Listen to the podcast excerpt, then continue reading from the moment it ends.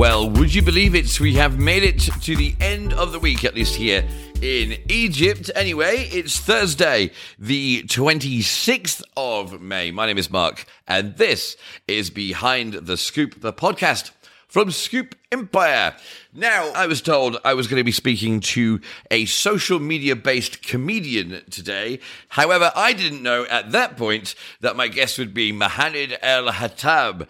Anyone who has seen any of his sketches will know this man is the real deal. He's a great comedy writer, he's a great observer of people and of Arab culture and of human nature, and he's a wonderful comedy performer and if you're not like most people and don't know him yet, you are going to love him. He's coming up in just a little while. Well done to the Egyptian superstar footballer Mohamed Salah. Uh, he, a few days ago, won the Premier League Golden Boot and the Playmaker Award after an amazing season culminating in 23 goals and 13 assists. Speaking of footballers, and it's been a game of two halves for the footballing legend Ronaldinho. Arriving in Cairo just a few days ago, he was celebrated on social media, but this didn't last after accusations of him being pro Israel surfaced. As it happens, Ronaldinho is used to disappointing people, usually those he meets off Tinder who think they're meeting Cristiano Ronaldo. And finally, if you're looking for a change of career, the Egyptian Space Agency is looking for engineering and media grads for their next mission. With a sea of Egyptian qualified engineers with great experience in space rockets. That won't be too difficult, but finding the right person to Instagram about it in space will be quite the task. Those captions can be tricky. On the podcast today is somebody who has been taking social media through his hilarious videos that people absolutely love. He's a comedy performer and a writer, and he's become famous all over the Middle East. Mohanad Al Hattab, welcome to the podcast. Wow, that was the loveliest introduction I've ever gotten. Thank you so much. well, it's deserved. And uh, you, your content you. is in Arabic, so I wasn't uh, familiar with it until um, I was talking to my friend and I mentioned your name, and oh my goodness, it was like, oh my God, he's so good. And then was listing all the different uh, clips, your different characters about working with your dogs, your sisters. Then he was showing me your family photographs. Uh, basically, I have your whole life story. Um, Amazing. yeah. How long have you been doing it? And when did you realize that you'd become a thing? Well, I started doing it. I don't know if you remember Vine. Yeah. It was an short, application. Short it was like yeah, six second videos. That was 2013, I think. So excited to be able to make an entire sketch in six seconds. Like that idea was so uh, riveting, you know? And so I started on Vine back in 2013 and then uh, switched to Instagram because that where the, that's where the Middle East is. And um, yeah, I, I've been working nonstop since then, since 2013. And very quickly did you start to make a living out of it? I was in London, I was doing my master's. And then I had a lot of free time because it was like a lot of, oh, yeah, yeah, I remember. It was right after my thesis and before my graduation. So I just had a lot of free time. And I started doing videos. And I think, oh, yeah, when I came back, I told my parents, listen, I've been studying all my life. I'm taking a break. So I stayed with them for a year and just worked on my videos. Uh, for anybody who doesn't know, uh, how would you describe the the comedy sketches that you do? Relatable, but completely unrealistic. First of all, it's sketches. I always appear as characters. It just helps me because uh, I definitely get shy at times. So like hiding behind the character is so much easier. And yeah, like I would say the the storylines of the sketches are are exaggerated you know like kind of like i, I love the office i love unbreakable kimmy schmidt two of my favorite shows and it's just like i love ridiculousness i've noticed you do a lot of drag british style drag yeah. there is a very long very long tradition in britain as you'll know in pantomime yeah. and in performance and in comedy of men doing women it's not quite as common in these parts i guess um, how did it go down? You know, it is it is definitely not as common in the Middle East. But when I was growing up, there were brilliant Egyptian actors. I would say. Also, there was a very famous Lebanese drag queen, uh, he's still around. He's abs- an absolute legend. So I grew up watching him, and he's absolutely hilarious. And then there was uh, there's uh, um, Hamad Hennedy, who's an Egyptian actor, and I grew up watching his movies, and he was almost always in full drag, like makeup, everything. But it was it felt like when I first started doing it, it felt like only the big ones are allowed to do it. You know, like only the celebrities are, are allowed to do it. So when I did it, I was called names and stuff, and um, I, I still had I still had a lot of supporters. But till this day, you'll find people that uh, are against it, and I couldn't care, care less about them. They just want to put a nice wig on and a little bit of lippy. For me, I've always loved the art of a man impersonating a woman and vice versa. I just love anything that's so different from what you were like playing a character that's so different from what you actually are. I've always been attracted to that.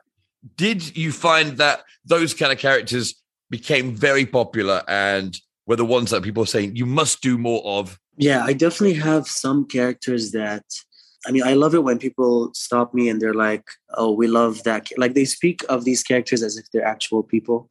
I remember, like, so one of my most pop- yeah. So I was just about to talk about her. She's yeah. one of the most popular characters I have. It's a Snapchat filter, so if they take it away, I'm screwed. Um, I did a I did a, a video for Samiha, and there was like no script at all. There was no dialogue. It was Samiha in Italy, and it was just like a, a montage of of uh, just her in Italy, like eating pasta, shopping, and stuff. And I remember, like in the comments, a lot of people are saying, "How are you going to convince me that she's not a a real person?" So I feel, uh, yeah, definitely some characters even though I feel like Samiha is so hard to relate to because she is everything that you don't want to be, you know, like she is. Well, does it give you license to be more mean and more daring because you're pretending to be somebody that everyone knows is awful? That means that you can push it just that little bit further. Absolutely. I, I also want to be a part of the people that push the envelope in the in the Middle East, you know.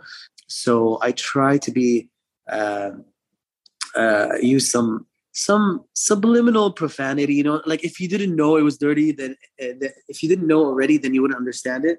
When people call you a comedian have you found it hard? People are like go on then tell me a joke kind of stuff which a lot of comedians get and you just tell them to go somewhere else. I don't have the courage to tell them to go somewhere else but i definitely your characters would yeah, exactly. But when they stop me in the street, I'm myself. I'm wigless. I don't have my. I know one I be my, wigless. I don't have my wig armor, and so when they stop me and they're like, "Make me laugh," say something, and not only that, you, they shove a phone, uh, uh, you know, like in your face. But I, I've learned like say some of the catchphrases that they like. So I just say that and then like I move on. When did you realize that people really loved what you do? And what do your family think about what you've achieved so far? Uh, my family are so so so so so proud they've always been supportive i remember years ago there has been times where my dad was like maybe do some more boy characters it not, it's not because he cares it's because you know his guy friends or whatever would would would say a little comment here and there. Yeah. But my dad has been always always supportive, and if it wasn't for like other people, I would have never heard anything from him. But talking about the present, both of the both my parents, my sisters are so supportive. My sister shows up in my videos a lot. So yeah. and your dog as well. Have you got dog or dogs? Yeah, we have. Fa- they're with the family in Abu Dhabi. I barely can raise myself, take care of myself. So maybe one day I'll get my own dog. Uh, but yeah, I, I, do utilize my family a lot, even even the dogs. Is the sense of humor across the Middle East the same in all the areas? In Dubai, do people laugh in the same way at the same things as they might do in Lebanon? I worked in have worked in Egypt for the past uh, nine, ten years, and I think Egyptian people have one of the most wonderful senses of humor and are very uh, generous with it. Is it all the same across the Middle East? Are uh, Arab cultures uh, the same when it comes to comedy? Uh, tough one. I don't know. I don't know. Maybe, but I think maybe the, the joke itself definitely can differ from from area to area you know like there's for example lebanese comics maybe the sense of humor we have is the same but the jokes are different if you know what i mean like they could be joking about politics and things that only like like Lebanese people would go through. So in that sense, definitely it differs for sure. Um, but I relate mostly to um, definitely Syrian humor because I've seen that in my aunts and my my mom or when I go to Syria. There's a there's a Syrian comic. Her name is um, Dima Musalli and Amr Maskoun. So when I see their stuff, I get it, you know. Um, but I also really relate to Egyptian comedy a lot because I grew up watching it. I think it diff- it maybe sense of humor is similar, but the jokes differ. Does that make sense? Uh, totally. Do you think it's become slightly more refined um, over the years? I mean, there are certain tropes in Egyptian cinema. Uh, people like uh, Mohammed Hennedy and uh, El Limby as well, uh, Mohammed yeah. Saad, uh, and these are almost like Leslie Nielsen, um, who you know those kind of characters who play the same, do the same in every movie. People are expecting them to be a certain sort of character, that kind of person. Do you think um, comedy's kind of become a slightly more refined and less broad, and uh, and people have become a little bit more sophisticated? Uh, yes, I do. I sure hope so. The middle well, social media helped a lot, like opening minds of people, seeing it allowed me as a Middle Eastern to be as well more open with my content because I've always been like that off of camera. I think a lot of refinement in our content has to do with being open-minded and being accepted, be, uh, accepting of different mentalities and different cultures. Growing up, there was only one way of doing things, you know. And now with social media, people seeing what Western like it's so accessible to them. Uh, what Amer- Americans are doing, what Brits are doing. So I feel like that helped definitely with uh, the refinement for sure. So you're putting all this content uh, on the different uh, social media networks like Instagram, and they can be cesspools of hate. Uh, I don't know if you've noticed this uh, on social media. Uh, some people are just there um, to try and find fault with people. And if you're providing comedy, it can be a little bit of a minefield, as I'm sure you well know. Do you try and not get cancelled or not get into trouble, or do you just not give a toss? As I try, I definitely try. Like I would love to be even more and more open with my content, but I do make a conscious effort not to. I financially depend on it as well. I try to push it as much as possible, but there's definitely an effort of keeping it a little bit appropriate for the for the for the Middle East. Like I did a video pretty recently where it was like this nail tech like it was it was in a nail salon, salon and the guy is hitting on her and she's reciprocating like she's enjoying it and it's a ridiculous video it's not inspired by anything I saw in reality. It's not inspired by what I think of how women act, you know. And I I got those um, extreme. I'm not saying feminists. Extreme feminists attack me and say this is encouraging uh, sexual harassment and I don't know what, which I just found ridiculous. Yeah. Um, I didn't delete the video, um, and the majority of people like defended me and everything, but did it sting a little bit? Yes. I need to stop like caring completely, but that that's hard because yeah. then you start thinking it over and thinking it over again. I remember when I posted that video, I was like, for me, it's okay. I know for the majority, it's okay. I I had a feeling that some people might see it from that angle. I still posted it anyway because I know deep down in my heart that that's not my intention. Um, and yeah, like just so many movements as beneficial as they are, and I'm so happy that they happen, you'll find those people that just take it to the extremes. And that is just absolutely one of my pet peeves. It drives me nuts. And it's often it's easier said than done. The best way is not to bite, isn't it? Because once you bite and start trying to say, explain a joke to people, then uh, I spent about two or three days uh, trying to explain uh, a joke that I did, which wasn't about BTS, but they were in, you know, the, the band, the boy band. Uh, they performed at the UN, and I did a joke about Boutros Boutros Ghali wouldn't would have would have had Ahmed Diab, and I spent three days with uh, BTS fans all over the world saying that I I was um, racist against the Korean pop band. Why didn't I take them seriously? Oh no! my mum had cancer and BTS helped me through it. Three days of this. And I was like, and I thought, BTS why am I trying to, ex- yeah. I'm like, why am I trying to explain a joke to 13 year olds? So I gave up. Exactly. Exactly. but, uh, You know, one of the things that um, uh, the people that I've spoken to about you said to me, because a, a, few of uh, my friends know you personally and have said how much of a beautiful human being you are, uh, not just a funny person, but a really, really uh, nice guy, which is a, a lovely uh, thing to hear. Um, oh, thank you so much. Thank you. You're welcome. Do you know what? It's been really, really lovely to talk to you. I know you're about to go off to the United States. Is that a work appointment or is that for uh, funds? Absolutely not. Two of my best friends live there, and so I'm so excited to go see them. I know that I will be doing a Samiha video from in front of the White House, reporting live because I will be going wow.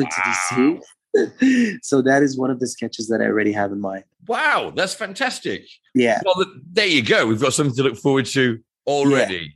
Yeah. Thank you so much, Mohanad El Hattab, uh, the Thank wonderful you, uh, comedy performer. Uh, and if you haven't seen and you speak Arabic and you haven't seen any of Mohanad's uh, sketches, uh, get on there because they are absolutely wonderful. Even if you don't speak Arabic, it's still Thank funny. You. Thank you so much, Mike. Thank you. Thank you, Mohanad, for being on the podcast today. What a lovely way to end the week.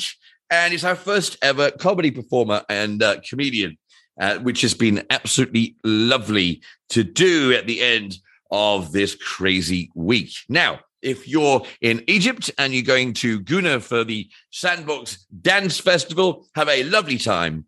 And uh, please do clear the area uh, if you are a little bit worse for wear uh, by the time I get there on Saturday afternoon for the final week of the squash tournament there. Uh, I'll be speaking to some of the people involved in that, including the competitors, the people organizing it, and lots more besides. I get a week in Gouna, which is beautiful. Have a lovely weekend, however you spend it. And thank you for being here with me today and this week on Behind the Scoop.